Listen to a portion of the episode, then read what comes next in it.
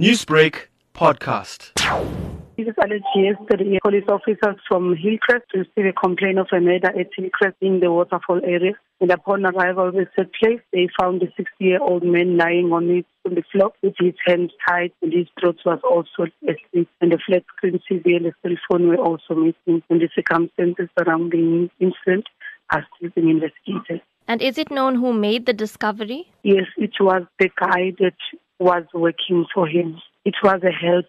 Did the victims sustain any other injuries? Yes, sustained injuries on the body and the throat was also slit. The body was found yesterday, but has the date of his death been determined? The postmortem will determine the cause of death. And what case is being investigated? A charges of